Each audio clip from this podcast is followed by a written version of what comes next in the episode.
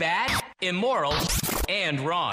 This is The Modern Eater Show. Piping hot and delicious. The Modern Eater. Food, food, food, food, food. Come and get it. And now your hosts, Greg Hollenbeck, Jay Parker, and Brian Freeman. All right, why not? We could do this, The Modern Eater Show, live from Studio Kitchen, Colorado. Beautiful day in August here, just barreling through the summer. Brian Freeman off today, Jay Parker alongside of me. I can't wait till it's cold again. You can't? Yeah. Ah, man, people like you. But then you don't know what seasons are. Well, I mean, I do and I don't. I mean, I couldn't tell you the order of them. You couldn't? That's but I know I can feel mind. When they gets cold, you know. That blows my mind. Mm-hmm. So, winter, spring, summer, and fall? Mm-hmm. Isn't there autumn somewhere? Yeah. That's fall. Oh. Well, same difference. Brian Freeman, he's off tonight. Jay and myself will be driving the show, and this is kind of cool because I like catching up with Jay on the air. We need more Jay airtime. It's like old times. It is. Yeah. Dave Avery doing your job. So you're Dave is you tonight. You're Brian. I'm Brian. I'm me. Yeah, that's right. You're Brian's probably inventing some produce right now. He'll be back next week. I'm actually taking a strange 1 week off next week for a once-a-year concert. You do that, and you have done it in the past, and so it'll be, you know, we'll survive. As the summer dinner series continues, here comes Jake from Bruz Beers, delicious Bruz Beers in the house now. We are on to the ACF, Colorado Chefs Association Apprenticeship Fundraiser Dinner, which will be coming up Tuesday. Yeah. And that's week 7 of the summer dinner series. So we've had 6 great weeks in a row already, all sold out. We've got a couple of tickets left, summerdinnerseries.com for the ACF Colorado Chefs Association dinner, and a lot, 7 chefs cooking for 30 people. I don't know how you could go wrong with that. The price tag's $80, everything included, tax, gratuity. You can't go wrong. Libations. Bruz beers. Rocker Spirits. I mean, you know. And delicious food. Yeah. We've got Chef Michael Poompan. Poupon. So happy to be here. Hey, how are you? First time in the little kitchen here. Good to see you here. And chef at the Ritz-Carlton, no big deal. Also, it's a little place. Also with Elways as well, right, downtown? We got Elways downtown right in our lobby every day. That's fantastic, man. We got a big show to cover tonight. Amber Strohauer, Strohauer Farms, is rejoining us as well. Woo! Brought the potatoes. Woo! Woo!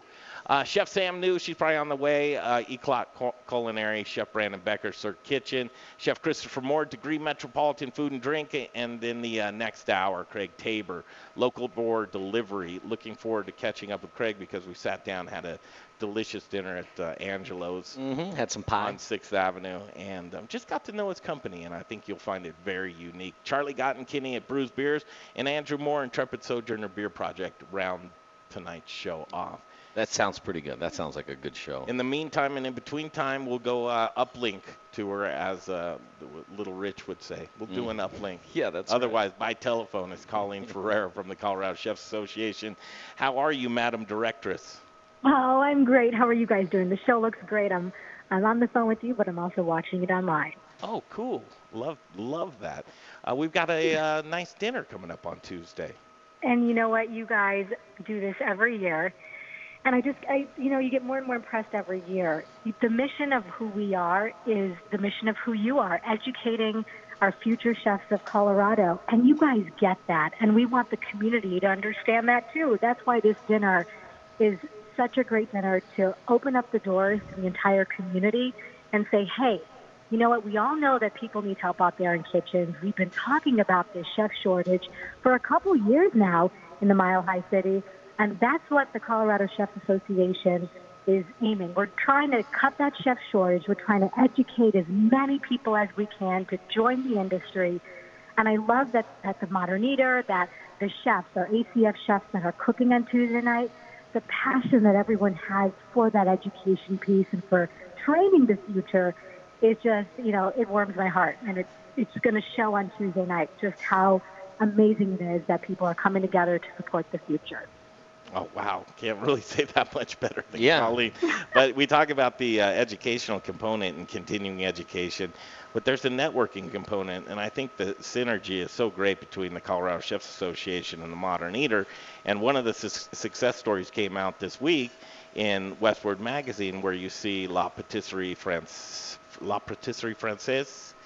Yeah, I don't really do well with French. Yeah, I think that's what it is. But they, Sadie Russo and her husband, started a new restaurant location called Bon Bon's, and that's actually up near Bruz Beers in Midtown, and just adjacent to them, two doors down, I think what it is. And that relationship, when you brought Sadie into the studio and these folks just like Chef Michael here from the Ritz-Carlton, that we've met his acquaintance through the Colorado Chefs Association, is that networking component is so integral to what we do as well. Oh, it totally is. And even more so for the kids, and even I call them kids because I love them all. They're all learning, but they're not even kids. But the students, the students need to build that network. And it starts here. It starts with what we're all doing. It's just trying to build that and help that. So it is. I mean, it's a family, and you've got to support one another. You really have to look out for each other. And I think that's the only way that we all grow together, don't you think, is that we all have each other's back and we all have that common goal that we just want this industry to be as dynamite as it can be. Oh, my gosh, yes. And the element, as you've taken the helm since the first of the year, the things that you have put into motion and your executive team, truly none better. And I can't wait to focus in on 2020. To where, I just think it can't be stopped. The momentum is right there.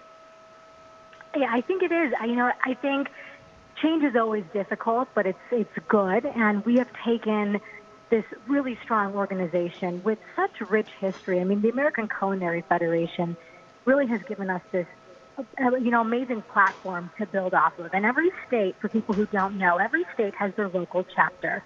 And so the Colorado Chefs Association, the local chapter of the Big Guy, of the big American Culinary Federation.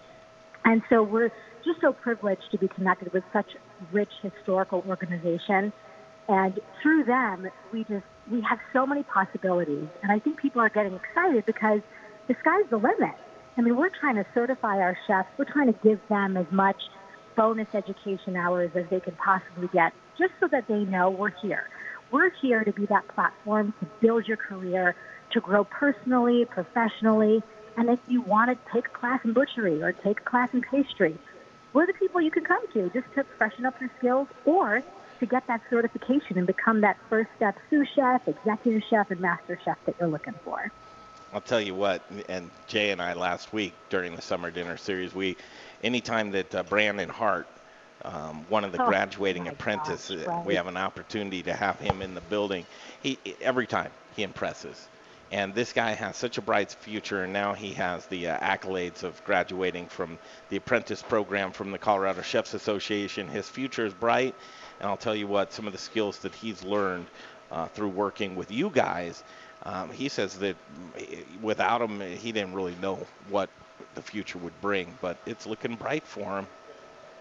And thank you guys for supporting our culinary education program. You guys know how much it means to us.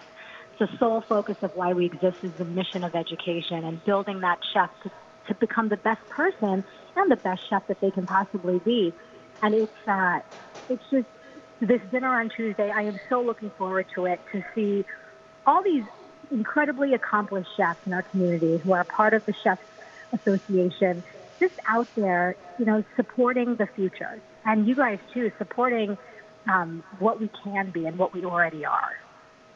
It's 6:15 in the Mile High City, the voice of Colleen Ferreira. And as we have Chef Michael Poompan here with us from the Ritz-Carlton, you guys have met, obviously, right? Have you guys met? Chef Michael. The only reason I came here, you promised me Colleen was going to be here. So. She's on the phone. That's half a win, isn't it? She'll be here Tuesday night for sure. But to back up, Colleen's a great partner. She's been critical in finding us, the employees for the hotel, and getting people in culinary. So. Thank you so much for the ACF and the Colorado Chefs Association, everything you've done. It all makes sense, Colleen, from the chefs to the organization to the purveyors, and Amber Strohauer here with us from Strohauer Farms with the potato and the Potato Council, that all of these parts work together as one. And when you kind of have some kind of link missing, that, you know, we need to be able to fill all of those links, and I think we do such a good job putting it all together. We do. And if I can, Chef Michael Poompan, right there in your studio, is our new program director for our apprenticeship program starting this year. So, Chef Michael, we can't thank you enough for stepping up and for seeing what we can do and for being the future of our students and for being that role model that they all need. And so that's what makes this dinner even more special, is that our new program director for all our students is cooking on Tuesday evening, and he's right there with you tonight. So thanks for coming on. Did you know that, Michael? Chef? Oh, okay. I didn't know if you were just dropping that on him right now or if he knew going into tonight. Yeah. I'm excited to get back in the classroom and be a teacher. I tell Colleen, you know, it's sometimes a little bit hard to stop in the operation and do some of the teaching that you love, but to be in a classroom and teach the next generation and to make this program drive forward, it's an amazing opportunity. Thank you for welcoming me to Denver. I've only been here 6 months, and I'm already making strides. So. That's fantastic. Colleen, we're going to jump to the next segment, but we got to thank you, and we'll see you Tuesday night. Thank you guys for having me on. Love what you're doing, and I'll see you guys on Tuesday. All right, there it is, the voice of Colleen Ferreira. Colorado Chefs Association, that organization is really heading in the right direction. You can see the pieces of the puzzle coming together as we all unite on Tuesday night, summerdinnerseries.com. And, you know, one of the things about being in the kitchen, we truly broadcast from in the kitchen, Jay. Mm-hmm. Studio Kitchen Colorado is a full kitchen. There's some dial tone for you. Live radio. Yeah. What are you? No man is master. No man is master. There you go. But I just sweat profusely. Well, now listen, you know, in your defense, and I'm going to put Amber over here. That's right. Amber, you feel like sweating for a little while? No. I'm starting to sweat, and I've got about 3 feet farther away from the Big Green Egg. The Big Green Egg. That's how you know the Big Green Egg is working. Proud souls. All right, let's take a break. We'll come back. Amber Strohauer here with us, Strohauer Farms. We're going to talk potatoes. I love this business that they have, family-owned and operated in LaSalle, Colorado. And really the ethos of this company. And the farming and how long it's been in their family, I think it's worth going over, and we're going to do that next right here on the Modern Eater Show on iHeartRadio. Choose your path through Cyberland. Don't forget to check us out on Instagram and Facebook for all the fun photos and videos. Just search The Modern Eater or check out the website, themoderneater.com. So what's the deal with Belgian beers? Why are they so popular? Well, for starters, Belgium is a country the size of Maryland that produces more than 800 different beers, the greatest number of original beer styles on the planet, and they are amazing. At Bruz Beers, badass Belgian-style beers are our thing, and we do them like no one else. All the classics like doubles, triples, quads, and wit beers, plus our own Belgian-inspired creations, sour beers, fruit beers, and wood-aged beers. Bruz Beers is at 67th and Pecos in Midtown. We have food trucks daily, or bring in whatever you like, including your dog, who is always welcome inside or outside on our large patio. Check us out on social media or on our website at bruzbeers.com. That's Bruz Beers, B-R-U-Z, at 1675 West 67th Avenue, just 10 minutes north of downtown. The place to go for badass Belgian-style beers. Hey, it's Greg Hollenbeck. Anymore these days, when I go out to eat, I not only want to eat delicious food and drinks, but I also want to eat where I know my money is going to a local restaurant that I believe in. I believe in The Goods Restaurant on Colfax and Mark Whistler. The Goods is a community restaurant and bar with a menu focusing on vegan, vegetarian, gluten-free, and keto options. Comfort food lovers, try the best burger on planet Earth. I love it. 8 ounces of grass-fed beef, and never, ever any hormones, antibiotics, or steroids. The Goods is truly a cultural melting pot, a family restaurant open to all. Their bar program is amazing. Saddle up at their long, luxurious bar, have a nice craft beer or a cocktail. Like their Facebook page and stay up on amazing events and specials going on throughout the week. Located on East Colfax, directly connected to the Tattered Cover bookstore,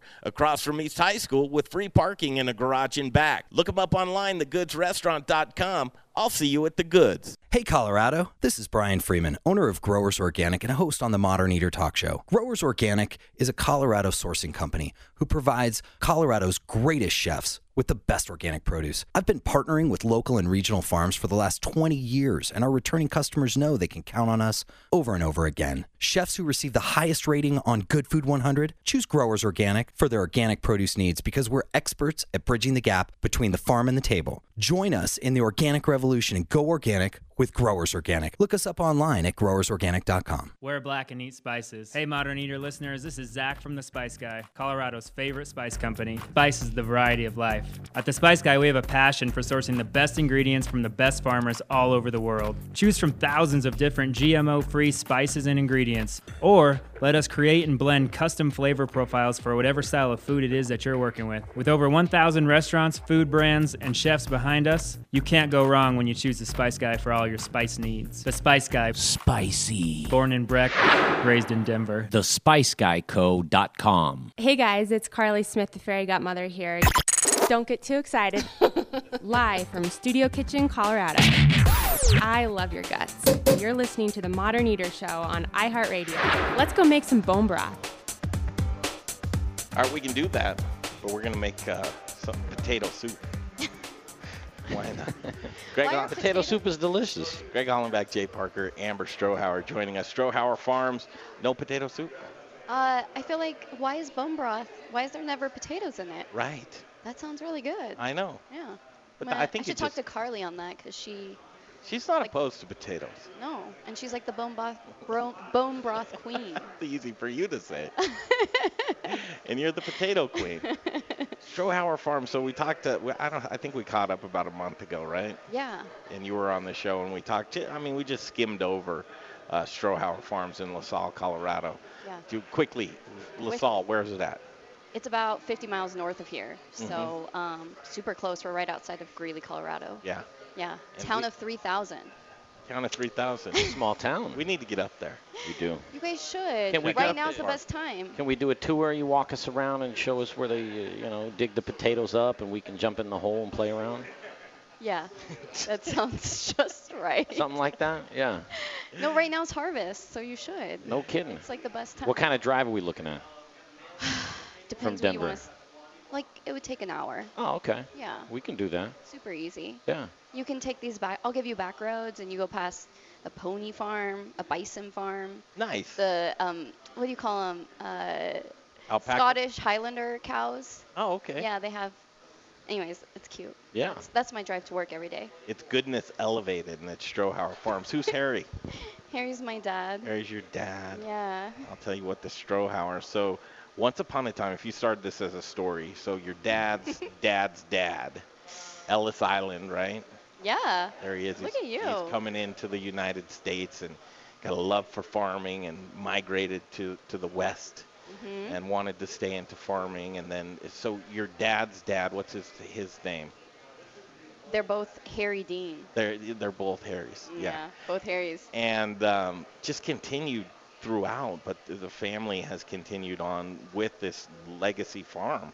Mm-hmm. And have you always been in LaSalle, or were you closer up north? Were you up north more? Or?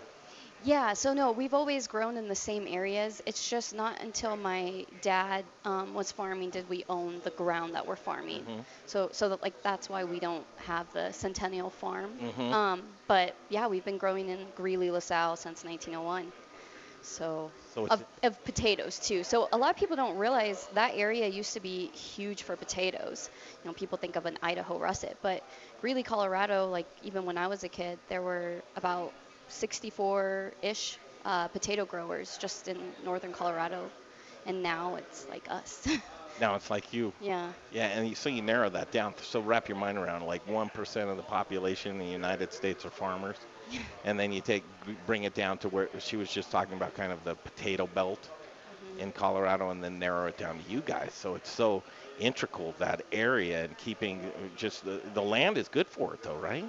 Yeah, I mean, specifically for potatoes, you want sandy soil. Mm-hmm. But so, some of Colorado is very compacted and clay-like, yeah. But other than that, that area is still huge for ag. It's just not necessarily huge for produce. But, you know, you've got JBS there, and we've got Loprino, the world's largest mozzarella cheese factory. I was going to say, what's Loprino? There you go. The world's largest. Some people use Ascent protein powder, and that comes out of Loprino. It's like a popular brand. Interesting. Yeah. Tim Ferriss recommends it. So the Strohauer farm itself, and I think that this is just values that are passed down through generation. But when you talk about act with integrity, seek excellence, respect others, develop others, lead by examples, learn continually, and create a safe workplace for all, be an asset to the community. These are all things that I think all businesses should live by, but it's something that's been instilled within the Strohauer family itself. I feel really lucky because, you know, both my parents work full-time in the farm, and they really live by their values, and so from a young age that's always been a part of what I've seen and seen modeled, and they work extremely hard 24/7. So I don't know, I see and I feel blessed that, you know, I get to continue that for them. Is that instilled in you to where you'd pass that along from generation to generation? I hope so. Yeah. I hope we can continue. You know, there's not that many family farms out there anymore. It's kind of sad to see that, but in some ways it's good. You know, it makes it easier for farmers to I mean it makes it easier for consumers to have produce available to them. Family farms are difficult, and some of the when we go around and see family farms, that you know, life happens. Parents pass away, children, their lives have gone in other directions. Some want to stay in farming. Others don't want anything to have to do with it. They want to sell off a portion of what they have. And a lot of turmoil can take place within the family to where the farms just don't make it from generation to generation. To be able to see that. And you have a brother and a sister as well? Yeah, both of them are teachers, so they're not involved in the farm. Maybe that would change one day. You know, it would be awesome. But I'm also it's up to you. I mean, you know, no pressure. I think farms are a lot like kind of the culinary world, because it's probably in a sense not the best ROI, but I think there's so much meaning in it and value, and you know, the restaurant industry puts in crazy hours, and people don't really have a concept of that. And if you own a restaurant, you rarely ever get to leave and take vacation, and that's the same with a farm. So your life is structured very different, especially in like this millennial culture. You know, for me it's very different with my friends. Even they can take weekends off and go visit somewhere, and that's just not something I'm able to do. So you know, sometimes you feel a little bit limited in your scope of what you get to see, so you try and take the opportunities you can. But does anybody live on the farm? So I'm like the only one that doesn't. You're the only one that doesn't? Most of our team like lives around like the whole farm. And you live in Denver? I live in Denver. Gotcha. You got to have, you know, a connection to what's going on in the scene. Well, yeah, that's what I tell my parents. But they don't care, because they're from a different generation, and they're stuck in, and not stuck in a bad place, they're stuck in a good place. And I was going to say, the hell of parents to, you know, to teachers, you know, Amber doing the farm stuff. And it's like, it's almost like when you talk about the ROI and a lot of business, like what pops into my head is a sacrifice that your parents make, right? They're, you know, they're not making millions of dollars doing what they're doing, but they love it. And even though it's hard, it's a life that is more rewarding on the back end of instilling those things into the children, and showing people, like, you know, this is family, this is hard work, and this is what we do. So I think it's awesome, but it is a sacrifice. You know, some people could sell to somebody big and make some money and go a different direction, but it, you know, it's a family. Well, and great that you're back, because truly your life could have gone in a lot of different directions. As you've got a degree in human and organizational development from Vanderbilt University, and had gone on to do some other things, but here you are back in Colorado with your family and the farm. That's a pretty cool thing, but now, you know, we've got to have you stay. I plan on staying. I mean, you know, I didn't know when I went off to college and then lived in Nashville, my connection to the farm and to Colorado. And so when I finally came back, I have a lot of friends that are going to Nashville. Nashville's pretty amazing. Is it? Yeah. It's actually like Denver's not that different, but the nice thing about Nashville is it's just everything's very close. Mm-hmm. Like, you have a huge downtown area that everyone goes to. But Colorado, to me, is a better vibe. It's very laid back. What can you do in Nashville that you can't do here? Mm-hmm. Go see live music all the time. I mean, it's like you can even go see live music all the time here. Here you have a lot of EDM, and we've got Red Rocks. But like in Nashville, you have every type of music, and it's literally everywhere. It's I'm pretty sure they only have country music in Nashville. I'm pretty sure that's a thing. Country and Christian music. Yeah, that's it. I thought that was it. See, what's funny about that is, like, when I lived there, I was an intern at an EDM label. Really? And, like, they used to manage, like, Blau and Grammatic and, like, those guys before they really blew up. So I never saw this side of Amber coming. Yeah. I don't know who Grammatic or Blau is, but if they blew up, I guess they're doing all right. That's so right. Kudos to them. Wow, hot net. I'm glad to see you're starting. Well, I have a hat, so it's absorbing. It's absorbing it. You know? Man, we're gonna take a break. 6:30 on 6:30 KHOW, our iHeart Radio affiliate, and Amber Strohauer with us. I want you to stick around because Chef Michael is going to join us, and the Ritz-Carlton. One of the things that it's an interesting story, but he comes from California and he loves agriculture, but he was really looking forward to Colorado potatoes. I want to find out why. We're going to keep you around. I want to know why. I do too. So coming up is Michael Poompan, and the executive chef at the Ritz-Carlton and Elways downtown. Now, normally I don't ask for anything or want to hit somebody like Amber, give me some potatoes or something. But when you hear the Ritz-Carlton and things like that, you want to do a little bit of like, hey man, so I don't know with the room if it was discounted or something on a Friday night or something like that. Yeah, just that's never been you. I know. Well, I'm not saying it's gonna be me, but I think about it sometimes. All right, coming up, Chef Michael Poompan right here on the Modern Eater Show on iHeartRadio. Choose your path through Cyberland.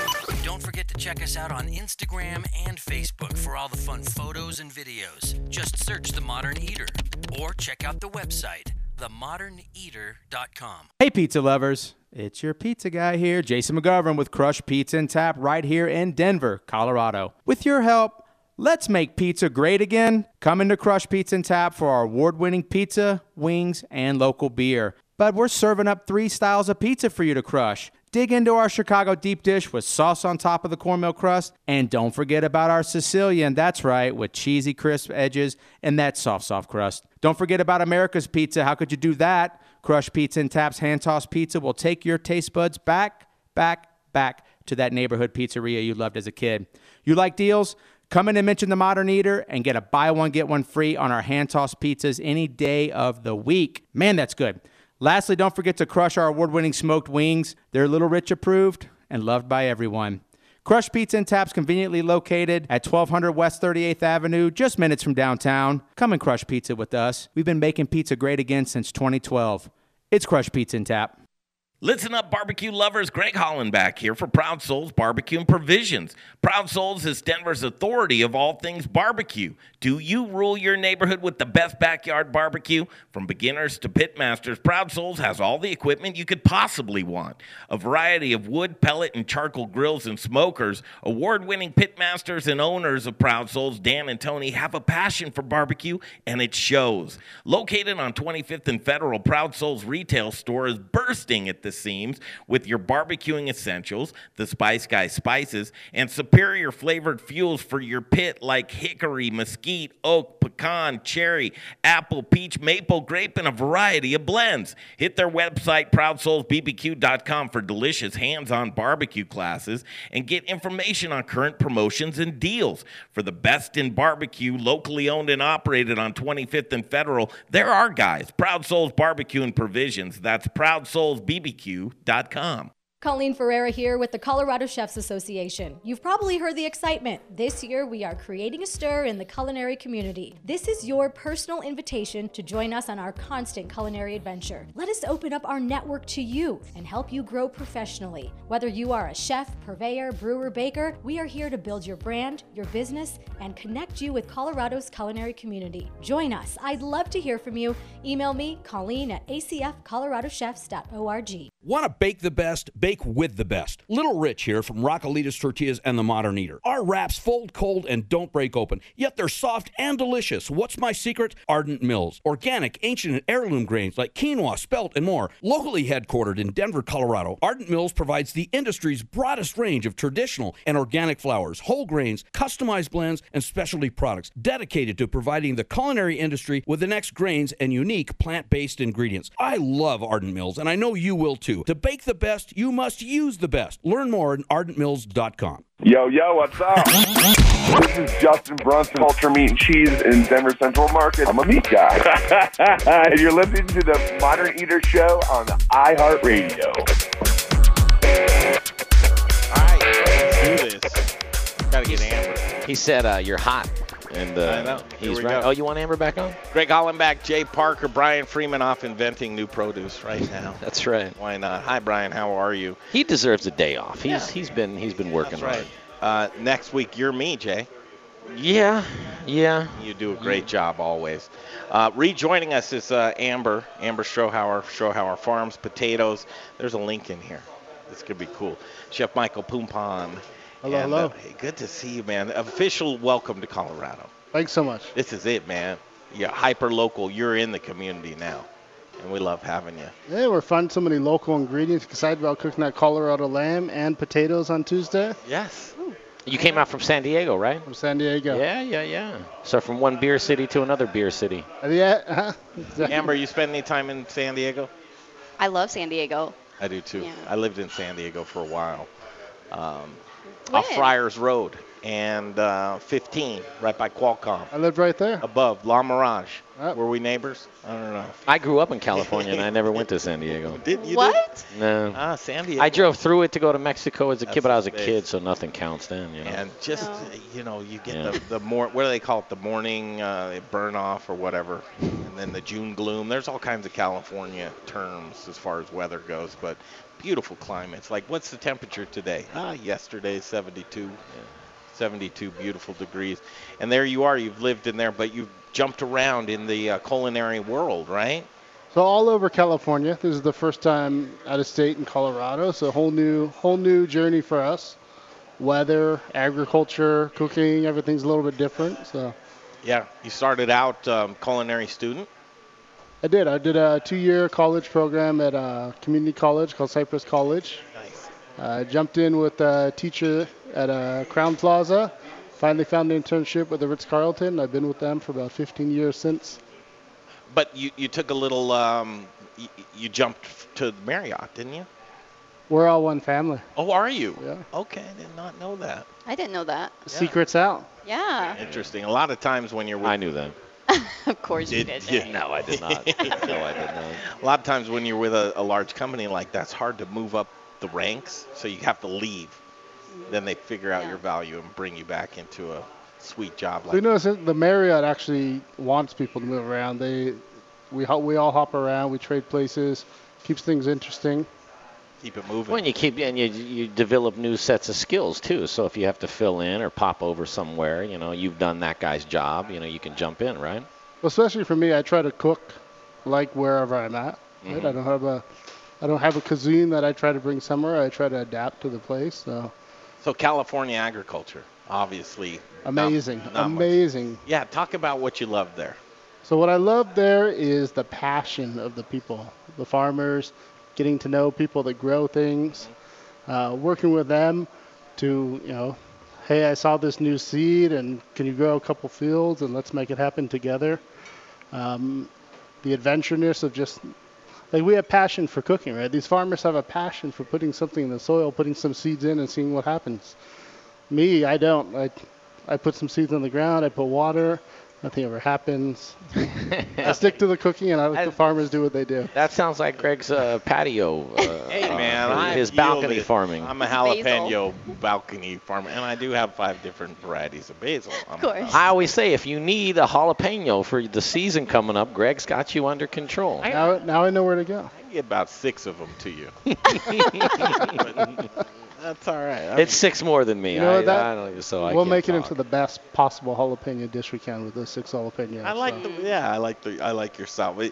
You go from California agriculture, and first of all, you spent a little stretch there on which I love is Coronado Island.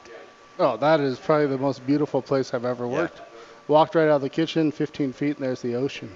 Oh wow! How do you beat that? Coronado Island. You've never been to San Diego, right? Mm. Go over the bridge. You're in Coronado Island, and Hotel Coronado, right? Very famous. So that's the other side of the island. And the funny joke is the Marriott's on the side facing the city. So we tell people you can go stay at the Del, but once it turns dark, you don't get to see anything. At least we get a skyline. So. Yeah. Side note: flying into San Diego is terrifying. You go right down like that, or you right into downtown. Listen, being in an airplane's terrifying. I don't care where I'm. That would really something about John Wayne Airport out in California, and it's like, well, we turn the engines off, for a few seconds because we don't want the rich people down there to be disturbed by our aircraft, and then we fire them back up. It's like, yeah, far out, man. Can I fly into John Wayne Airport, please, every day? I love that airport, by the way. Jumping from California agriculture to Colorado agriculture, the biggest differences. So the biggest difference, I moved here in the peak of winter. So there really wasn't a lot going on. Yeah. And for a moment, I second-guessed myself. I said, man, where am I at? There's nothing going on here. But as the seasons come. We're getting everything from California at that point. But as the seasons come, we go to the Union Station Farmers Market quite a bit. It's a little bit short walk from the hotel. We start to see some great products, peaches, corn. As all of it comes on board. And you really learn a lot about cooking with an ingredient when you can only use it for a short period of time. It's a little bit different in California because you can always find somebody with that ingredient. There's a lot of little microclimates. Most of the things grow year round. Here you really got to celebrate. This is peach season. This is corn season. It's tomato season. And use those ingredients to the best that they are. Yeah, and that previous interview that you did, you talked about, you were excited about some bourbon peach jam from Red Camper, cheeses from Haystack Creamery, and then you called out Colorado potatoes out of those three. Colorado potatoes sticks out in your mind? Well, potatoes are the most amazing food on earth, right? They're super versatile. There's so many uses. Everything from, the classic vichyssoise, some soup, to roasting potatoes, french fries, right?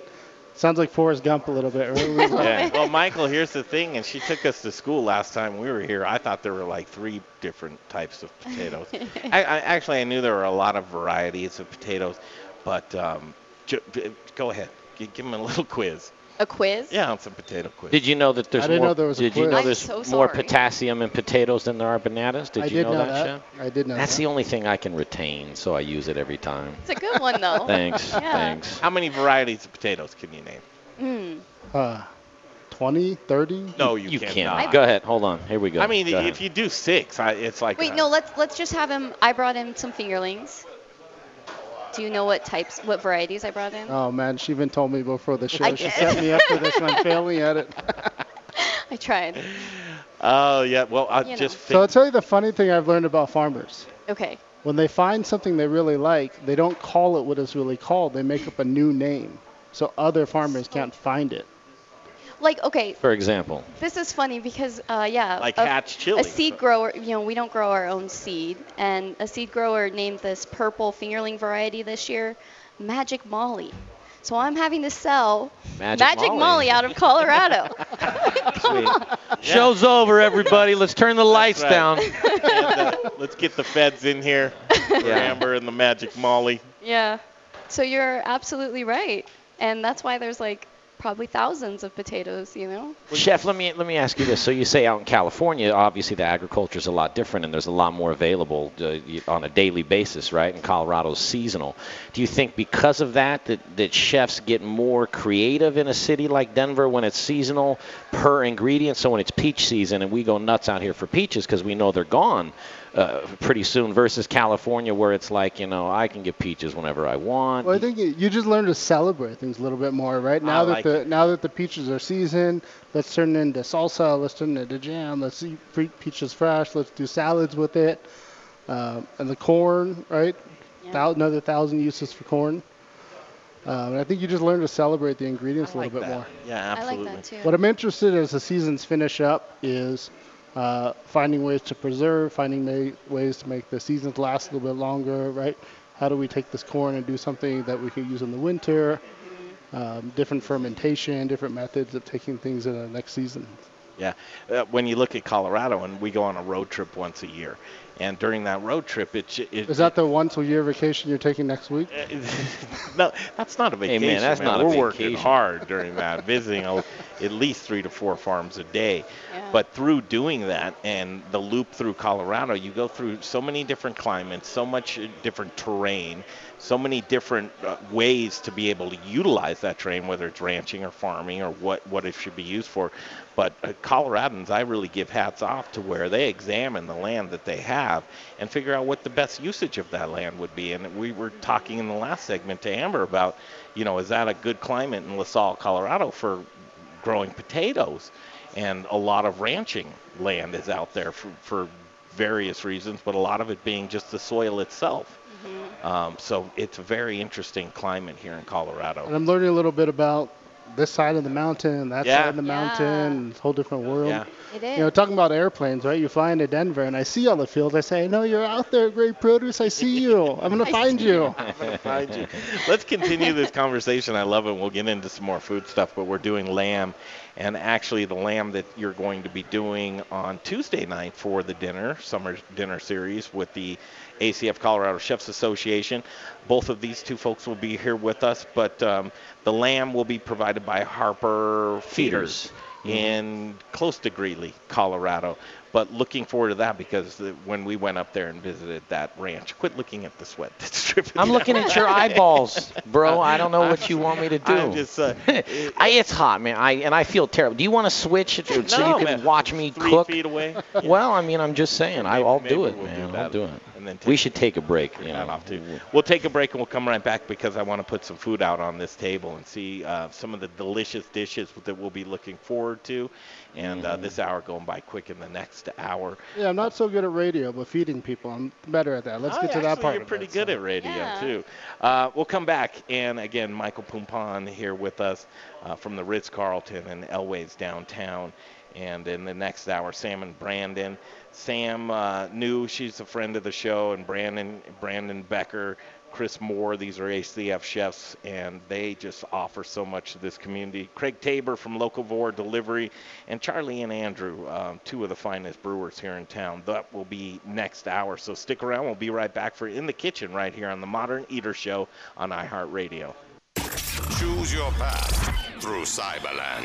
Don't forget to check us out on Instagram and Facebook for all the fun photos and videos. Just search The Modern Eater or check out the website, themoderneater.com. Hey, it's Greg Hollenbeck for Gluten-Free Things. Are you intolerant or sensitive to gluten? Or maybe you're a gluten-free lifestyler? Is your menu limited because you've eliminated gluten from your diet? Are you missing the taste of foods that traditionally contain gluten? What if I told you that you can add breads, pizzas, muffins, cakes, cookies, waffles, croissants, English muffins, the list goes on, right back to your menu? Gluten-Free Things is a local gluten-free and vegan bakery that reintroduces you to the foods you love. Owner John Irvin believes gluten-free shouldn't taste like the box that it's packaged in. Trust me when I tell you, the products from his bakery in Arvada are fresh, flavorful, and masterly crafted, leaving you with a product that tastes like the real thing. Simply delicious. The bakery is located in Arvada on 64th and Sims, across the street from Arvada West High School.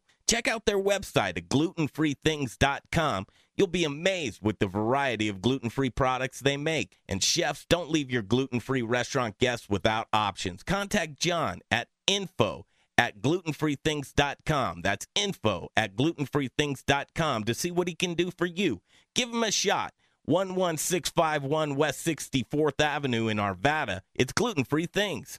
Hey, chef friends, it's Little Rich here from Roccalita's Tortillas. Roccalita's, known for hyper-local, innovative, and healthy tortillas and chips, served by Colorado's top chefs, and that's why we only use Colorado Mills sunflower oil. If you, too, want to serve the healthiest, most vibrant-tasting foods, you must use Colorado Mills. Colorado Mills is hyper-local, Colorado-grown, cold-pressed in Lamar, Colorado. Whether you bake, fry, or saute, get your Colorado Mills today. Available through Shamrock, Growers Organic, and Dawn Foods. For the best oil in the business, use Colorado Mills. Hey, it's Chef Elon Wenzel, owner of Element Knife Company. If you cook, then you'll know the importance of a quality knife and proper care. My training in Japan exposed me to exceptional cutlery. That's why I am so excited to offer you the knives I fell in love with. Element Knife Company is chef-driven, and my goal is to support and educate. Get at me for a knife clinic or conversation. Find me at elementknife.com or by simply calling 303-460-4628. For the best knives in your kitchen, think Element Knife Company. Okay, back to the show momentarily, but I have to tell you about Jeff Rourke and A-Plus Beverage Solutions. I talked to Jeff this week, Jay. And Jay, I'll tell you what, Jeff Rourke and his family, him and his wife, Kristen Rourke, they are ready to have another baby girl. They are. Yeah, I think about 2 weeks. Oh, my God. That has to be wonderful and scary. This is a great family. I'll tell you what, locally owned and operated, A-Plus Beverage Solutions, just doing God's work when it comes to installing tap systems that the brewer wants their beer to taste the way they brewed it. And A-Plus Beverage Solutions, that's their sole mission, is to have tap lines that are as efficient as possible, that are customized to your needs. And they do custom build-outs. They just got done doing one at Monarch. Casino in Blackhawk, and this build out is beautiful. So A-Plus Beverage Solutions, they also want to maintain your draft lines as well. So if you have draft lines, and Jay, you poured 1 trillion beers. Man, foam is the enemy, and that's how you know if you're somewhere working or somewhere seeing, and you're seeing a lot of foam come out of the tap. That's bad news, brother. Foam is money. Pouring inefficient beer, what are you doing? You're pouring your money down the drain. Do not pour your money down the drain. Get a hold of Jeff Rourke at A-Plus Beverage Solutions. I'm telling you, it's simple as a phone call away. He's going to save you money, and he's going to make sure that you look great at your bar, restaurant, or brewery. 720-272-3809. Jeff and Kristen Rourke, A-Plus Beverage Solutions, 720-272-3809. It's Jeff Rourke and A-Plus Beverage Solutions. Feed me now! This is the Modern Eater Show. That's right, boy! I'm starving! And now it's time for In the Kitchen. How am I supposed to keep on feeding you? Kill people? Brought to you by Proud Souls Barbecue and Provisions, award-winning competition cooks and purveyors of specialty barbecue supplies right here in Denver, Colorado. ProudSoulsBBQ.com. Feed me all night long. Love those dudes from Proud Souls Barbecue and Provisions. Chef Michael Poompan, he is in the kitchen right now getting together a dish. He's going to come over here in the last couple of minutes of this hour. We're going to show you some delicious lamb that you can have, Jay. Well, you'll have it anyway, but you don't eat. But you'll have it anyway. I mean, I would like to have it, but you know and I know. We don't eat during these dinners because we're working. We're working hard. And we want to work hard for you on Tuesday night for the ACF Colorado Chefs Association Apprenticeship Fundraiser Dinner. 100% of the proceeds. 7 chefs, 4 of which are here tonight. And Chef Christopher Moore, Sam New. Can you name the chefs real quick? Yeah, Sam New, Brandon Becker, Christopher Moore, Jesper Janssen, Michael Pooppan, and Emma Nemechek and David Lewis. Wow. Yeah. Great chefs. Yeah. And speaking of great chefs. Oh, man, there's the lamb. This is something you can have on Tuesday night when you join us. Check it out on Facebook Live right now. This is delicious. Chef, throw your headset on there, my friend. He's going to open up some of this lamb for us. And that's what you want, a rack of lamb. Wow, and I'll tell you what, man, lamb is some of my favorite meat. It's got a delicious taste. It really does, and it stands out from, you know, any of the beef, any of the chicken. It just it stands alone. I like that. He had to grab it. Yeah. Well, yeah. Yeah. In the headset section. Look at him. All right, there it is. Chef is back. Chef, here we go. This is one of the offerings that we will have for the main course. Now, we saddled you with the main course on Tuesday night. You're okay with that? That's all good. I tell you, I'm excited to work with this Colorado lamb, Colorado potatoes, get to know everyone. Got the chef on the spot for the main course. And we're going to cut it. Oh, look at that. Jay, man, forget about it. So when I think of lamb, I think of India, and I think of Colorado. So we're going to blend the two. We're going to take Colorado lamb. We're going to do a little bit of an Indian dish. We're going to roast some of these lamb chops. We're going to make some curry braised shanks.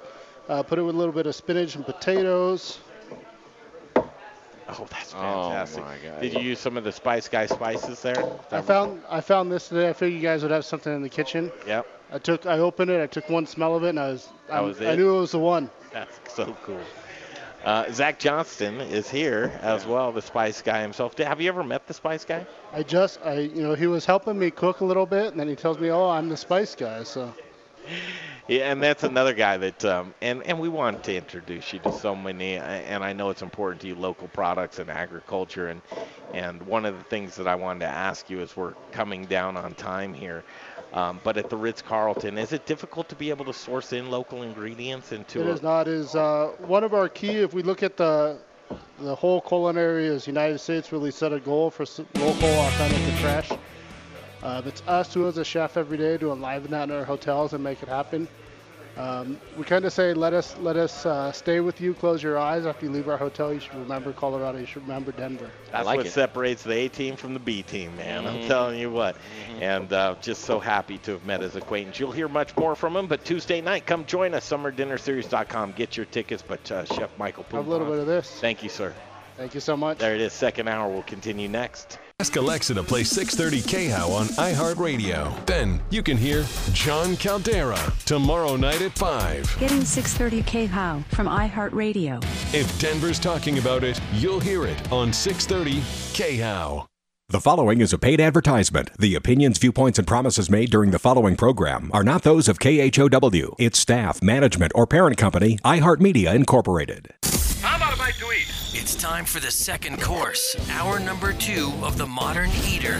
What are you hungry for? Here's to a meal we're all here for. Delicious and tasty. Now we're getting to the good stuff. With your hosts, Greg Hollenbeck, Jay Parker, and Brian Freeman. We can do this hour number 2 of The Modern Eater Show live from Studio Kitchen, Colorado. I think the Rolling Stones are playing tonight, right? They are. Dustin Evans from Rocker Spirits is up there checking the show out. Rolling Stones? Uh-huh. Oh, he took a night off from Rocker. That's why he's not here. Happy one-year anniversary to them. Or 1 year, 3 year. Wow. Mm-hmm. 3 years, and their whiskey releases are going to be coming out soon. And as that's the voice of Jay Parker. Jay, co-hosting the show here with me tonight. I'm like, where? Yeah. I'm Brian Freeman, inventing some new produce tonight, mm-hmm. somewhere in a bunker underground. That's right. I picture him with with the carrot top, you know, not the carrot part, but I picture him wearing that, hiding in the field somewhere. Inventing new produce. Mm-hmm. As opposed to an aluminum hat, aluminum like head cover. He might. Dave Avery doing Jay's job tonight, and Little Rich doing Little Rich stuff in the Little Rich corner. That's what we've dubbed that, the Little Rich corner over there. These guys, here they are, all in one room, and the microphone's right now, and we'll just go on down the line. Hi. Chef Christopher Moore. Greg, how you doing? Good to see you. How are you? Great. Chef Sam New. Hello. Chef Brandon Becker. Hola. Still reigning king of the kitchen.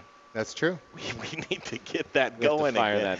Back up. Boy, this summer, and everybody is just so busy right now, which I think is a great thing. Zach, the Spice Guy, dropping off some lamb right now. Adjusting my computer. It's all in the family tonight here in the kitchen as we ramp up for week 7 of the Summer Dinner Series. 3 of our esteemed chefs here with us. Esteemed, I like that word. It's a nice word. Truly are. It's a good word. 3 as opposed to senior, like that. Well, you're the senior esteemed chef. And I think Jesper might be a little older than me. Let's just say he is. So the chefs are Jesper Janssen, Chef Christopher Moore, Sam New, Brandon Becker, Emma Nemechek, David Lewis, and Michael Poompan. Yes. Yeah. That's 7 chefs cooking for 30 people on Tuesday night. And you guys haven't been able to make it for any of the Summer Dinner Series yet. This summer's been bonkers. That's been ridiculous. So that's good. Yeah. Right? Yeah, I'm not complaining. Yeah, that's right. I would love to come and join a dinner, but, you know. Other things to do. Exactly. You trying to pay the bills? Is that what you're saying? Yeah, adulthood and stuff. That'll happen. I always say at my bartending job, they're like, "You still work here?" You know, I'm like, "Well, I show up because so does my mortgage payment, you know." You got to do it. Mm-hmm. I think that these guys right now, and directing the attention to Brandon Becker with Cirque Kitchen, you're killing it, man. You're having fun, doing great things with a food truck concept of just continually changing out your menu and ingredients to have seasonal cuisines that are worldwide, mm-hmm. which is great. Yeah, I love it. Our next menu will be coming out in 2 weeks, and it's focusing on all indigenous food from Native Americans here in America. So where do you start? That was redundant. What are you gonna do? still conceptualizing things right now. Focusing on squash, the Holy Trinity from its culinary term, from way back when that indigenous people used peppers, onions, squash, and heritage grains and produce and proteins that the natives ate here. So bison, duck, fowls, pheasants, all that kind of fun stuff. Holy cow. Sounds awesome. What kind of route do you take with the truck? Well, that changes every month.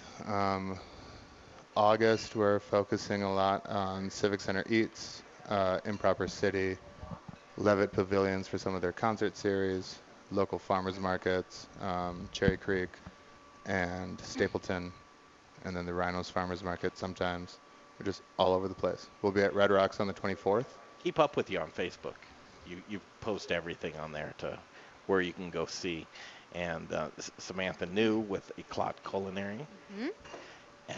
Mm-hmm. Both of you guys, and your dinners look delicious, but who did we have in here? We had some folks that'll be joining us here this next week, and I think that they're actually fans of you guys, or you cooked a special dinner for them, you knocked their socks off. Yeah, so originally I put a gift certificate for a private dinner party in the ACF President's Awards Dinner fundraiser. That's what that was? Oh, yeah, fantastic. Yeah, they were the ones that bid on and won my gift certificate, so we did a backyard barbecue. We did like a suckling pig roast in their backyard with all kinds of sides. Ended up being like 30 people.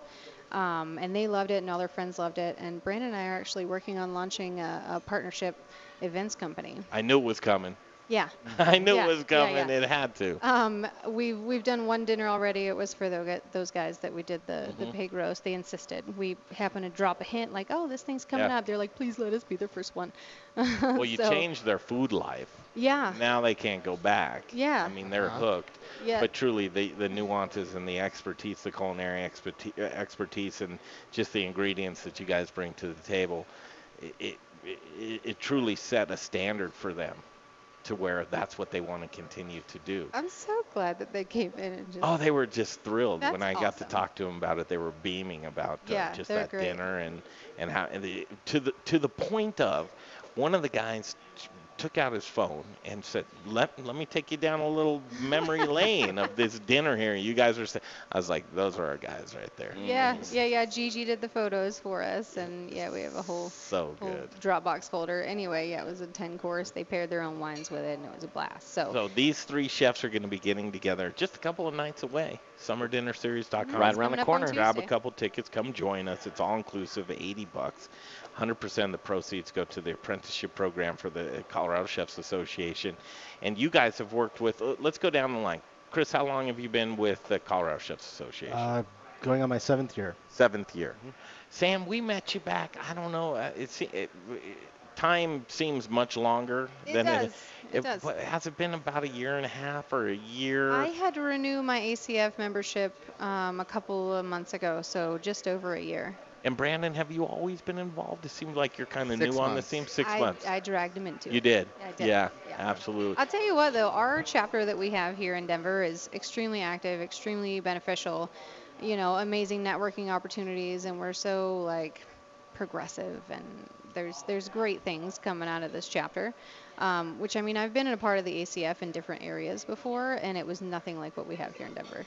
Master Chef was at Kermit, I think Kermit Krantz, when we were up at the Broadmoor, when we did an interview with him, and he was like, and he's messed around with the ACF all over the country, and he said nobody's doing it like Colorado and Denver specifically. Yeah, exactly. Each chapter is independently run, so it's totally up to the leadership in that area to make it amazing. And what's interesting, not everybody does. We're definitely making it amazing. Yeah. And I feel like it's just getting going. Mm-hmm. Feel like it's just the tip of the iceberg. Not only that, but we're the only chapter in the nation that runs their own apprenticeship program. So we chefs from our chapter actually teach the courses I taught second year apprenticeship last year. Danny Flanagan, who's been on the show a couple times, he co-taught it with me, and he taught it for 3 years. So all the other chapters across the country are usually partnered with a culinary school, to where they actually go to a lab and they're taught by someone who teaches at that culinary school, not an ACF chef. So we're the only chapter in the nation that runs our own apprenticeship, which is we're just fostering and growing our trade and our craft, you know, by bringing up the next generation of chefs. Yeah, for sure. I mean, if we want quality cooks to work for us later and right. maintain the standards in our kitchen and push the industry forward, then we need people that are well trained and well educated. Absolutely. Yeah. We talk about work life balance, mm-hmm. Type of thing, and more that's on the forefront of people's minds, and I think the Colorado Chefs Association is taking that more seriously. And you look at chefs like you guys, where you come in and you say, listen, we do that on a daily basis. We're trying to figure this out as we're going along. And so for you two, and Sam and Brandon, you guys make me sick because you've fallen in love and you're living together now, and just two chefs that are very like-minded in what you want to do, but just creating these culinary dishes that are, it seems like you guys are in the zone right now. We are. I mean, I think the biggest benefit is that we balance each other out so well. So, I mean, he has Michelin training. I have, production and offsite training, and our skills and our weaknesses really balance each other out. So if you put us together, we're like a super chef. But are you guys bringing the heat on Tuesday? Of course we are. Yeah. What a silly question. I'm the king of the kitchen. I got to. You are the king of the kitchen, and you'll get the accolades for that. A slim margin. Very slim margin. Boy, that was quite the fun battle. I'm not letting 8 points. Go. We need a rematch on that. Maybe that's what we do. We come back with the rematch. Hey, man, right? We're just waiting on the word. Yeah. Hey, you guys are busy. I know it. Okay, Chris, what kind of heat are you bringing on Tuesday? I'm rolling first courses. I'm doing all Colorado products, obviously. I'm paired with Jesper. Mm-hmm. Jesper Janssen. So we're actually using some gluten-free, John Irvin's gluten-free things, and using some of his products in the first course with some grilled peaches. We got some awesome products from Brian with Growers Organic, and Rome sausage. Rome sausage is our second course. So not trying to go real heavy, but very summer-like, small bites, because we don't want everyone to get to the third and fourth course right. and be like, oh my gosh, I'm stuffed. Totally. So. But yeah, no, it's going to be good, fun, end of summer type of food. That's what we're doing. Here's what's ironic is I'm super excited for the dinner on Tuesday, and as I hear the chefs talk about their course, I'm like, that is delicious, and I mentally I'm eating it, and then during the dinner we won't eat anything, you know. Yeah. But it's just ironic as you describe. I'm like, I'm going to eat. Yeah, that's Sam right. Sam and Brandon, what kind of heat are you bringing? Go for it. We're making a chicken watermelon margarita. Say what? Come again? Exactly. Not a drink, but a dish. I've read the description. Is kind of what we do with our partnership company. It's called Avantgarde, by the way, Avantgarde and Vanguard combined. But what we do is we take the bases of a dish, and we're like, what's in a margarita? And we break that down. And we're like, well, we have to work with chicken. So how can we make a chicken and a margarita work together with nice, light summer flavors? Do you have a feeling this is like pillow talk to them? That they just at sometimes. Night it's like, wait, you want to deconstruct a margarita? Love, I would. At some point. Do you? Yeah, oh yeah. Let's not talk about work anymore. We're done. You just planted the weirdest thing in my head, man. Because then I started thinking about, I wonder what the pillow talk's like, and it's like asparagus or something. I don't even know, man. Glazing pans, all that fun stuff. Yeah, that's right. But so basically, we're working with, we'll just give you the base rundown of things. Chicken, agave, watermelon, squash, or zucchini, carrots, lime, jalapeno, cilantro. It'll be fire. I got the closest in circumference to carrots versus squash because that was in the description. It's for a specific reason. I want to make fun. I know. I'm sure there's a reason. No, I know, but I wanted to make fun of her a little bit, or whoever wrote it, because when I saw it, I'm like, what am I supposed to tell growers with this? You got to walk around in the box and go like, hey, what do you think? What do you think? Okay, that makes it. What do you think? What do you think? Okay, that makes it. But I'm excited to see it. I am too. None better. They'll be here Tuesday night showing off their culinary skills. And chefs, I am so looking forward to Tuesday night. It's going to be a good time. Me too. It'll be fun. I'm excited. I like playing around with my tweezers again. Chef Brandon Becker, Chef Sam New, and Chef Christopher Moore. We'll see you Tuesday night, guys. See you then. All right. Thanks, you guys. There they are. Okay, let's take a break, and we'll come back. In the Little Rich corner, he's got Chef Poompan with him. And I can't wait to hear what they're going to be talking about there. But in the meantime and in between time, we met a cool brand new business, and Craig Taber is going to come up from Locavore Delivery next on the Modern Eater Show on iHeartRadio. Choose your path through Cyberland. Don't forget to check us out on Instagram and Facebook for all the fun photos and videos. Just search The Modern Eater or check out the website, themoderneater.com. Hi, I'm Andrew Moore, brewmaster at the Intrepid Sojourner Beer Project. At Intrepid Sojourner, beer tells a story inspired by my adventures as a well-traveled archaeologist. My recipes draw inspiration from all over the world, from historical styles like satis, graitzers, and kvass, to adjunct beers inspired by flavors from international cuisines. My beers broaden the horizons of what beer can be. Explore Basil IPA and Turkish Coffee Stout. Enjoy Chai Brown Ale, taste Lavender Tripel, and the distinctive Horchata Milk Stout. Thoughtfully sourced spices and herbs enhance flavors inherent to indigenous beer styles. My sincere hope is that Intrepid Sojourner Beer Project will inspire adventure and wanderlust. Come visit the tap room and share your tales with friends and plan your next sojourn. Located at 925 West 8th Avenue in the heart of the Arts District on Santa Fe. For everything Intrepid, look us up online at sojournerbeers.com, and remember to drink globally, locally. Hey, you guys, Jay Parker here for Encore Energy. How much are you paying for your natural gas? Wouldn't you like to save 10 to 20% on your natural gas bill? Of course you would. You're not crazy. Encore Energy and Brian Rizzuto can do just that, save you money. Give Brian a call, 720-245-5771. Maybe you own a restaurant or a brewery and use a ton of natural gas. This is how you save money. Get a free savings review from Brian Rizzuto and Encore Energy. Call Brian at 720-245-5771. Save 10 to 20% on your natural gas bill right now. Rocker Spirits. It's a distillery. It's a place to hang. It's about quality. It's about taste. It's about passion. Infused with American spirit. Rocker whiskey, Rocker rum, Rocker vodka. Get ready for an original look, feel, and experience. Old Town Littleton. And if you get hungry while you're sipping on some drinks, they've got the best food truck line in town. Open Thursdays, Fridays, Saturdays, and Sundays. Rockerspirits.com. Rockerspirits.com. My name's Chef Keegan Gerhardt, owner of D-Bar, and you're listening to The Modern Eater on iHeartRadio. All right, let's go. Here we are back at it, the Modern Eater Show on iHeartRadio. As our new guest joins us right now, and Craig Taber, Locavore Delivery. It's good to have Craig on the show. We've been meaning to catch up. He came by and he saw the kitchen last week. But Craig, official welcome to the Modern Eater Show. How are you? Thank you so much, and thanks so much for having me. Man, it was a good time. So we sat down, and I just want to get to know people's businesses. And I said, hey, Craig, will you go out to lunch with Jay and I? Said, okay, just name the spot. We said, let's go to Angelo's on 6th Avenue. Went to Angelo's. We shared a kitchen sink pizza.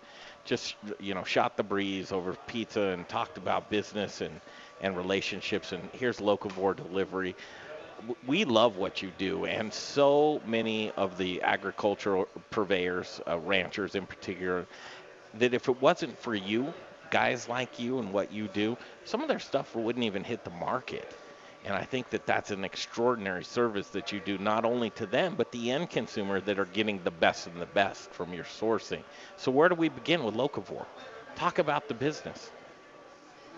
Well, to build on what you just said, I think that we're all in a local food shed. I think that there's, the stakeholders are the producers, the eaters, and then there's the people that bring it in between the two of those, and then there's the community as a whole. And I created this company 6 years ago to serve all of those people. I don't think that somebody has to win and somebody has to lose in order for a business to do well. And so we like to think that we benefit our community and our essentially all the stakeholders in the food shed. So we offer a locally sourced... Can I double before you do that? Yeah, because totally. What strikes me is that not only that, but you bring all of that ethos of your company from a family-owned and operated business that you're doing a lot internally for the folks that are working for you and your family. And what you're doing out of and I'll let you talk about it because I think the story is very unique. But it means a lot from a family-owned and operated business to the purveyors in agriculture, to the end consumers that appreciate these types of things. But that chain is full circle, and you put it together so well. Yeah. So to be in integrity with who we are as part of this food shed, we treat our employees the same way as we treat members of my family or even any of our producers. You know, I see us all as one kind of, you know, we're all in this together type thing. And so I think everybody wins. You know, my employees are treated very well, and I think they're all pretty happy. You know, I'd have to talk to them, but I'm pretty sure they're all pretty stoked. And it's taken a while to get there. You know, it's not like, you know, I started this company. It was just me in my garage. And I just wanted to, you know, I actually went out and bought a cow on Craigslist because I was so pissed off about trying to go to the store and spend my whole paycheck on food. And so I went on Craigslist. I'd never bought a cow before. And I went on Craigslist and I bought a cow. And I, this guy must have seen... Not a lot of people can say that. Well, I don't know. I mean, this guy must have seen me coming from a mile away because I got... I think I got like this beat up old dairy cow and the meat was terrible. And I was like, which I guess somebody had to buy that cow, right? And I was, and that day I was that guy.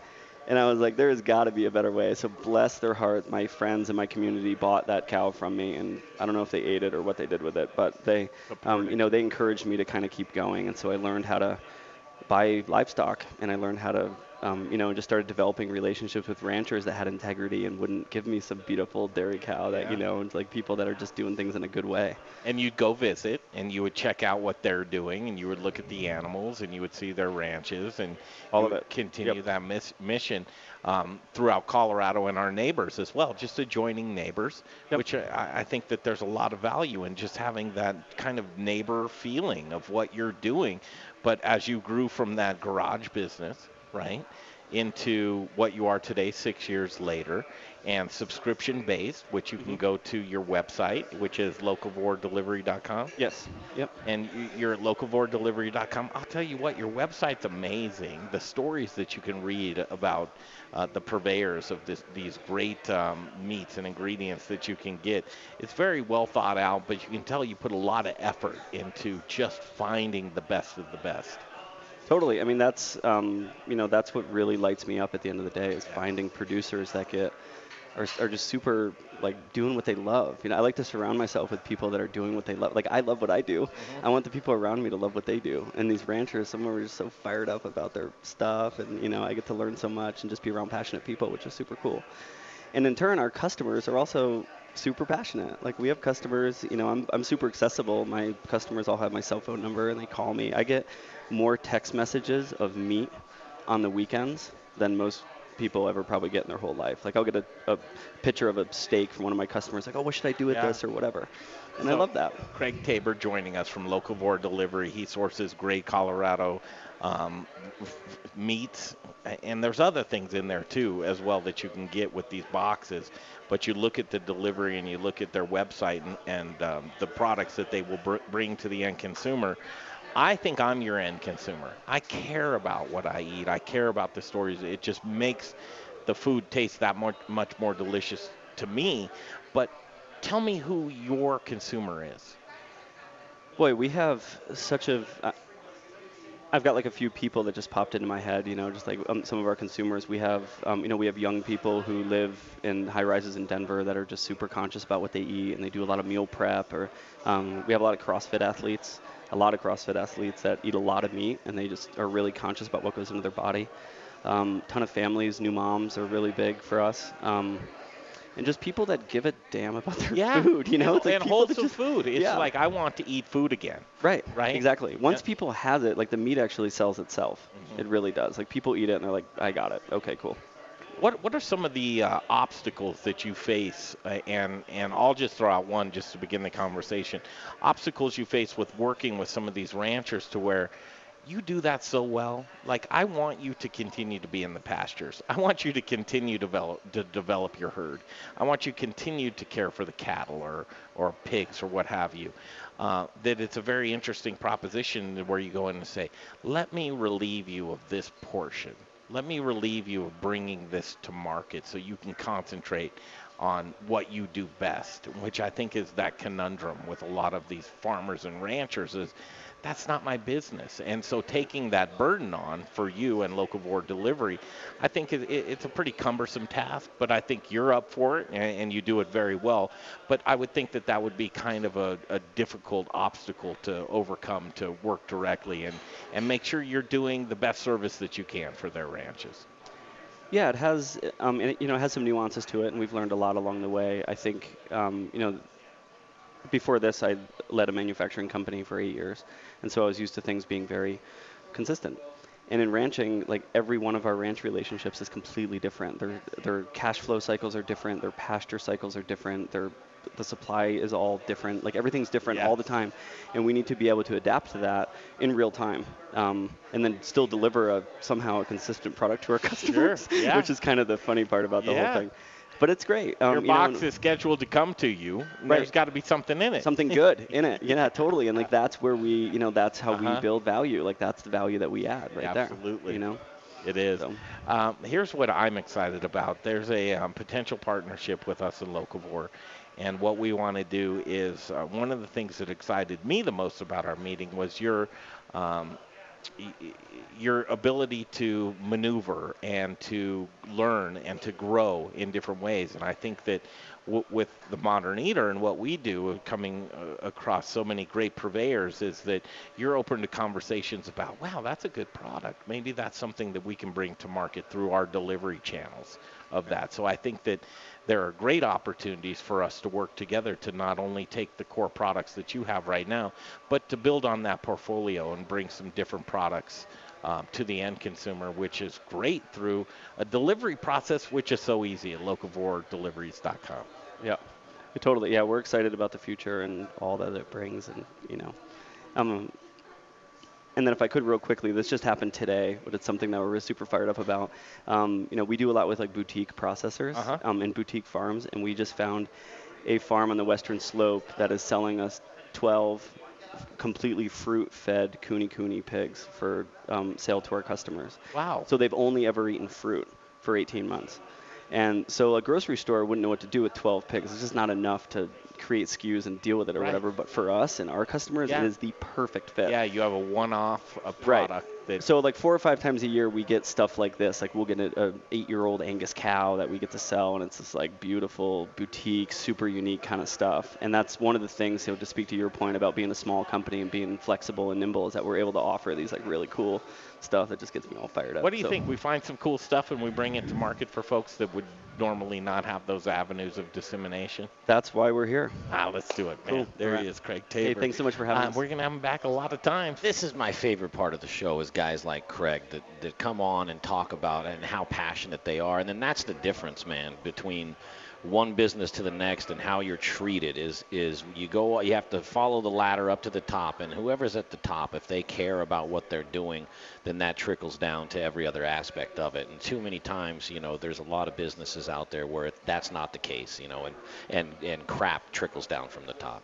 I promise you, these are the types of guys you want to do business with, because not only are you making a difference with him, his employees, his family, but the end consumer and the purveyors of these great products that he gets together and delivers for you on a very consistent basis.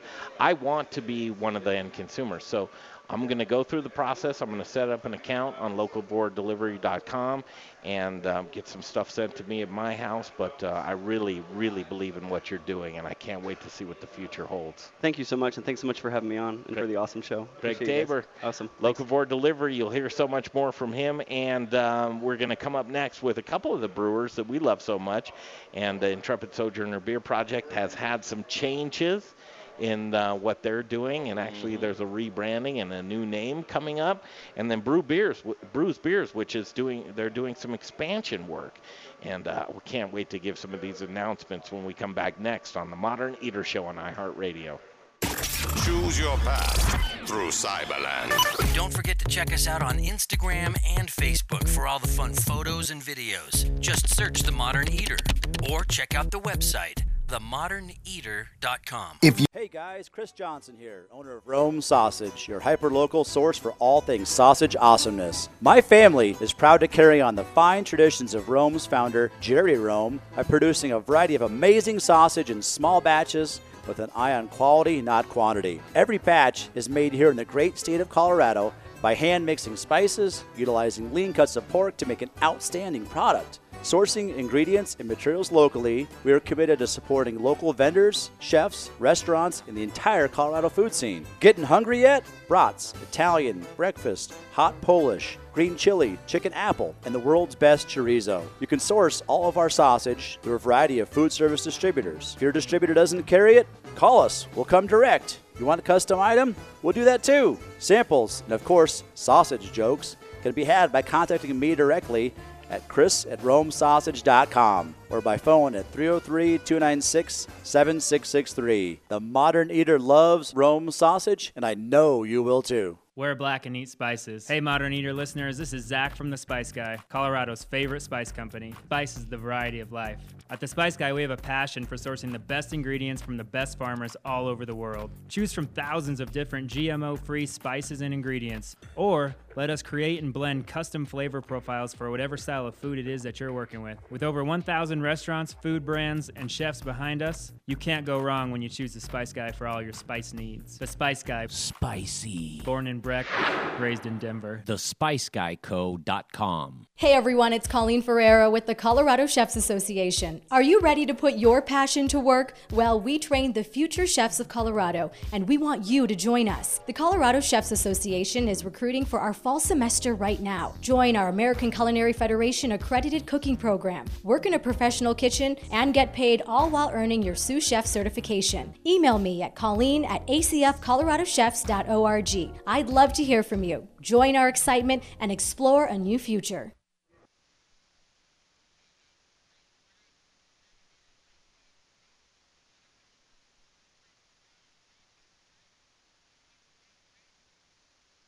Hey, this is Brother Luck from Colorado Springs. All right, you ready? Owner of 4 by Brother Luck and Lucky Dumplings. I mean, he's a very, very impressive man. And you're rocking with the Modern Eater Show on iHeartRadio.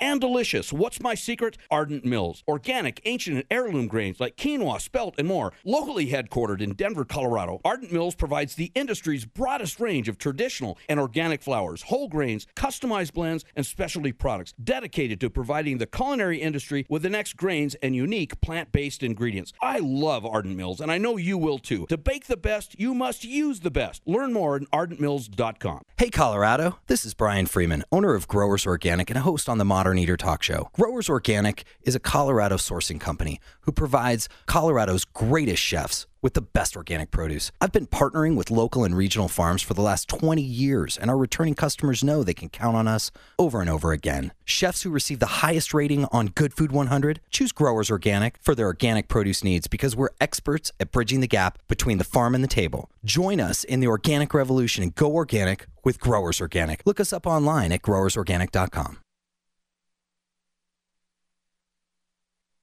Hey, this is Brother Luck from Colorado Springs. All right, you ready? Owner of 4 by Brother Luck and Lucky Dumplings. I mean, he's a very, very impressive man. And you're rocking with the Modern Eater Show on iHeartRadio. All right, we'll figure it out around here. We got a lot of moving parts. And back to the show right now. And this is a cool one because Jay Parker. Yes. Oh, you want me to do it? Co-hosting right now. Oh. Do what? No, I thought you were going to say, tell me who they are.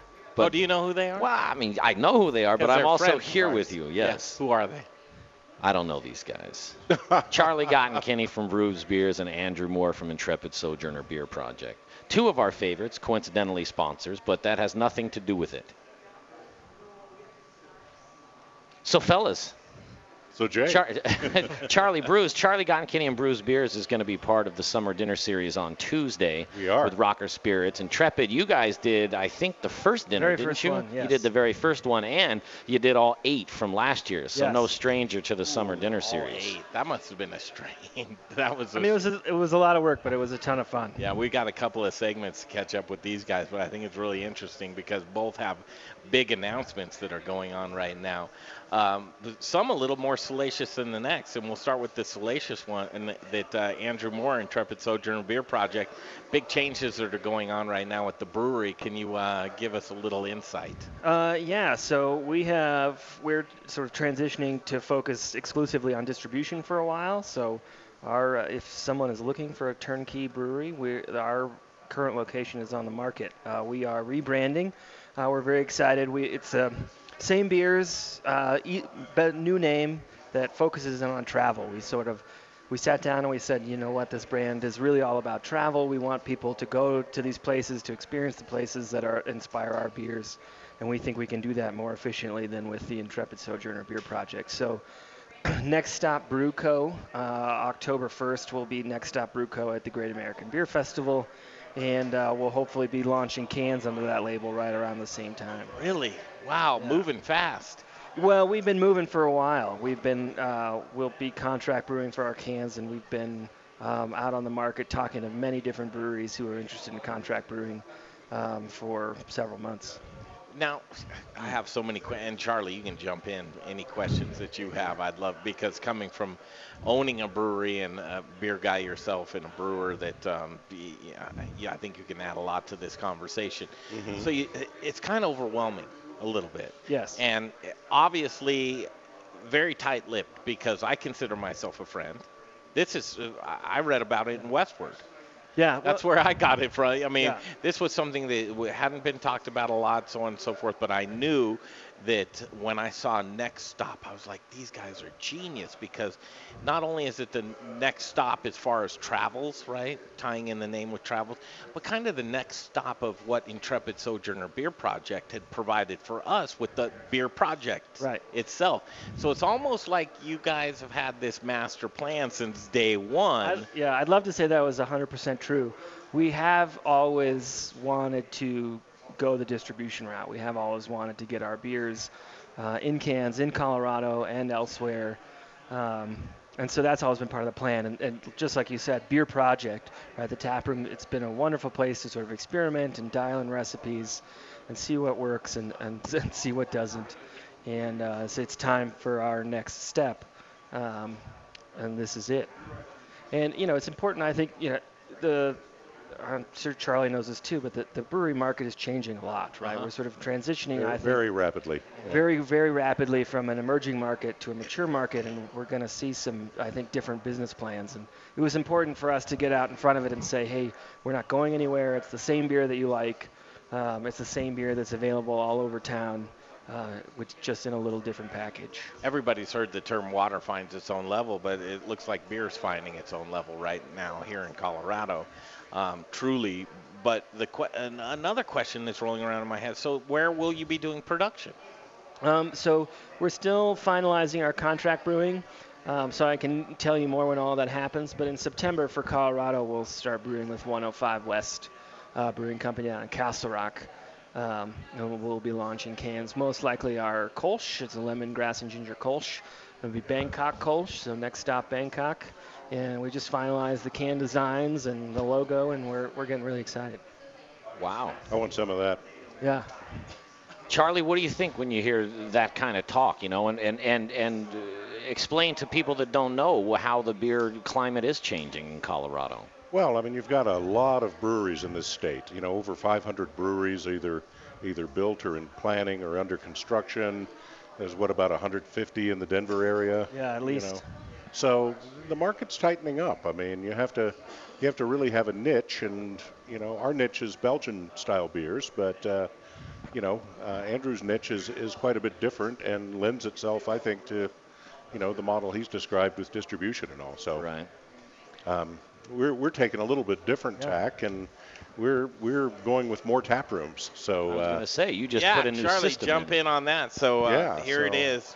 So we decided, that the most lucrative and best suited to our talents approach from a business standpoint was to go with additional tap rooms, and you're seeing a lot of that. Odell's is opening up tap rooms all over Denver, New Belgium. Oscar Blues has been doing it for some time. And it seems to be the model that a lot of people would rather sell beer by the glass over the bar than focus more on distribution and stuff, which can sometimes be pretty capital intensive. So that's a satellite tap room that you're opening up. It is. Yeah, we won't be actually making any beer there. Colfax and Josephine. Yeah, huh? And I've seen the space. I haven't seen it since it's built. It's actually York. So Josephine's. Is it York? Headed north, and York heads south. Good correction. So that particular place will just be pouring beer, right? Mm-hmm. No production. Right. I haven't seen the inside yet. You're doing the build out now? Yes. When are you going to be ready? Well, that's the big question. I know. So that kind of depends on the city and county of Denver as to when we'll be opening, but we expect to have construction finished probably in the next month. So this urban beer garden will be crazy.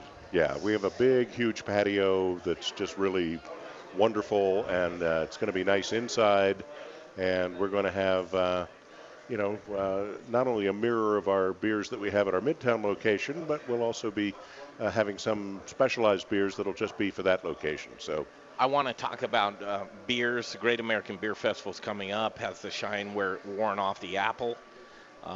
What are we looking at as far as the brewing community? Here's two great Colorado brands, Intrepid Sojourner Beer Project.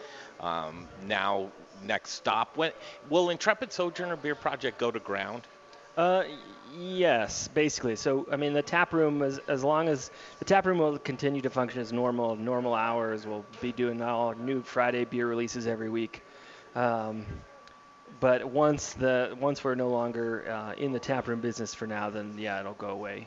But as long as it's there, it'll be the Intrepid Sojourner Beer Project. And next stop? Next stop will be everything in cans and kegs and everything you'll see around the city starting October 1st will be next stop. Oh, I can't wait to see that. That is so exciting. Nice. So as we're going to talk about next stop and Bruz Beers, but I want to look into 2020. I think we're all seeing pretty clearly right now is really what does the market bear as these brands have grown together. Bruz Beer is fairly young. You're a 3-year anniversary. 3 years old, yeah. 3 years old. A little over two. Two and a half. A little over 2.5. Four and a half years old. The Modern Eater Show. We all kind of growing up together. And these are the years of where we're really looking into clarity. So I want to look into that crystal ball in this next segment and see what's on the horizon for 2020 and what you guys are most excited about in the beer world. I think that's kind of cool. Okay, Charlie Gottenkinny, Andrew Moore, Jay Parker here alongside of us. And we'll take a break. We'll come right back. Booze in the News is next on the Modern Eater Show on iHeartRadio.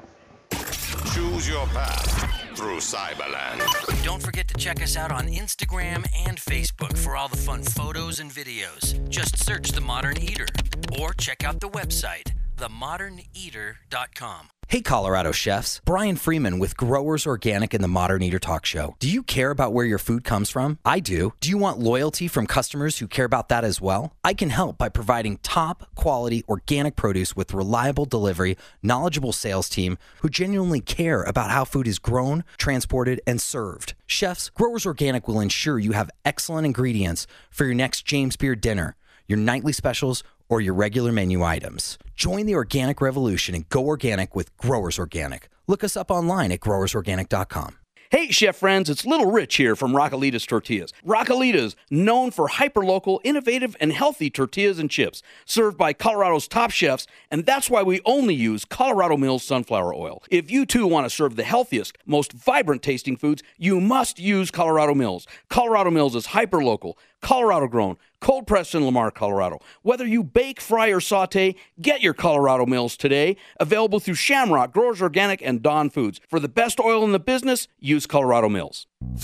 Now it's time for the Modern Eater's Booze in the News segment. I like my beer cold, my meat grilled, and my entertainment explosive. All we need is a chair and a cooler beer. Here's your Booze News. All right, we're going to do Booze News here in just a second. All the Booze News you can use on the Modern Eater Show on iHeartRadio. But in the business, they call it a make-good, and we're doing a make-good right now. Aspen Baking Company, a new sponsor of the Modern Eater Show, and we couldn't be happier than that. And Jeff Nations and the gals there, Hollis and Cody Ann and the whole team, and they have a great team. But, Richie, you were over in the corner doing great Little Rich magic, and we were unable to get it on the air, but we're going to do it right now. So I crunched up all that from the other brands for nothing. Mm-hmm. Oh, my gosh. Well, Aspen Baking, Jeff and I go way back. He's new to the show, but definitely not new to Colorado and not new to the top chefs on delivering the top bread that they can find. That's it? Well, I'm just kind of... They offer so much. I mean, fresh delivery. Here's the deal. When it comes to bread, sandwiches, dinner table, everything starts with bread for me. If you have a sandwich, you got to have delicious bread with that. And no doubt that Aspen Baking is doing such great things with their bread. But they also have a grab-and-go deliver or service. Mm-hmm. They'll deliver to you, whether it's your office and you do a luncheon at your office or an office party, or you have just like the guys down there at the Hyatt Regency downtown. You can do their grab-and-goes, and Cody Ann Locateur, she's doing great work to get involved with that. So. And those grab-and-go boxes that they deliver are also they're fully furnished, right? So it has your sandwich on their delicious bread. They've got a piece of fruit in there, a drink, and then a little treat. So it's not just cookies. You know, it's not just a bag of bread and here you go. They give you the whole package. Now, Jay, have you ever had one of their croissants? Yes. Their croissants are like the size of the head of a small farm animal, mm-hmm. and delicious. And butter. If you're vegan, you probably don't want to go there. But oh my God, is that great? The croissant's awesome. Bread, artisans, and pastries. AspenBaking.com. If you want the best and the best, and you care about local products that have all of the things that you would care for, with slow proofing, trans fats and preservatives free. And traditional products, these guys, there's none better. You can go online at aspenbaking.com and fill out a quick little questionnaire and put yourself in for delivery service. They're going to do all next day stuff for you and get on their list to be able to provide these things for you and any of your baking needs. So Aspen Baking and aspenbaking.com. Thank you, Rich. That's Aspen Baking Company. Back to the guys here, Charlie Gottenkinny and Andrew Moore. Bruz Beers and Intrepid Sojourner Beer Project. I set this up before the break, but 2020, we're coming into an interesting age, and especially when you see beer and breweries in Colorado, to where the growth really, I think, hit a threshold to Colorado that the best of the best is figuring itself out, and your breweries and what your game plans are going to be with that. We'll start with Andrew. What are you going to be seeing in 2020, just through your lens of, host of Beer Craft that happens right here on Mondays at 4 o'clock on the Modern Eater Network, as a guy that's hosting a show and you get to talk to a lot of breweries and brewers. What are you seeing in the climate of beer these days, craft beer?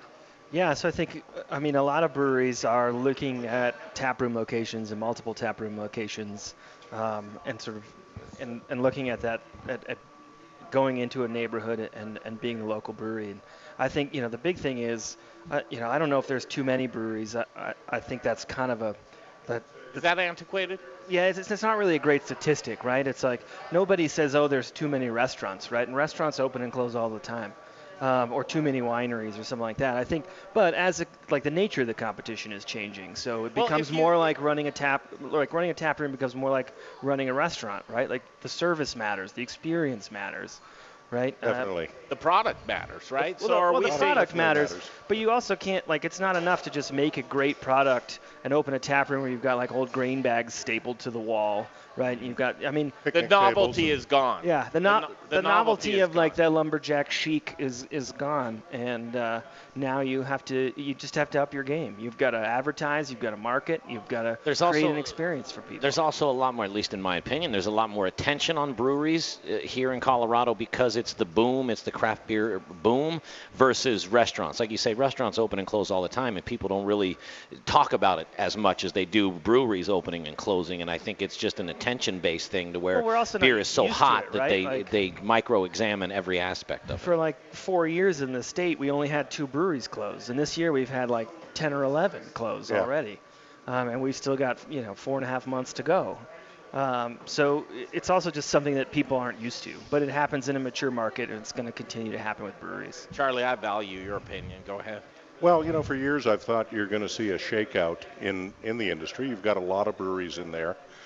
You've got, just so many people who are craft beer aficionados, and as they spread it out among more breweries, you're going to have to do some things to attract people and keep them coming back. And one of the things that we know, and I know Andrew's experienced the same thing, you've always got to be coming up with new and different stuff. And there are a kabillion styles of beer in the world, so one of the reasons we chose Belgian beer to go forward with is there's 800 beers made in Belgium, so you're not going to run out of stuff to brew by any means. And you know, we're one of the few Belgian-style breweries in the city, so, you know, that helps us a lot. You get a lot of people that like Belgian beers, and they'll come to where they can get good examples of them. How do you know when a brewery has stuck? They're not going anywhere. How do you know? Do you have to look inside the books? Do you really have to see deep inside the business, or is it just like they have a good contingency, they have great beer, their location's good, they're not going anywhere? How do you know? Is there a way? I mean, I guess my initial reaction would be to say you don't know, right? You have, from a business standpoint, regardless of how full the tap room is, right? You have no idea what's going on, like you said, with their books, with their debt load, with their investors, with their partnership. You never have any idea. You see it when somebody closes down that you thought that's been in business for 20 years and you thought 20 more. You see big breweries now who have been distributing in 20 or 30 or 40 states, plus states, and suddenly they're having to make these radical right-hand turns to stay relevant. And to continue to grow and continue. So I don't know, you know, breweries that we thought were safe are suddenly not safe. And I mean, I would think that probably in the next year or so, you're going to see at least one of the really big guys that you thought was safe. I want to continue this conversation. We should have it on Beer Craft and on Monday if we could do that. But we'll be back next week with the Modern.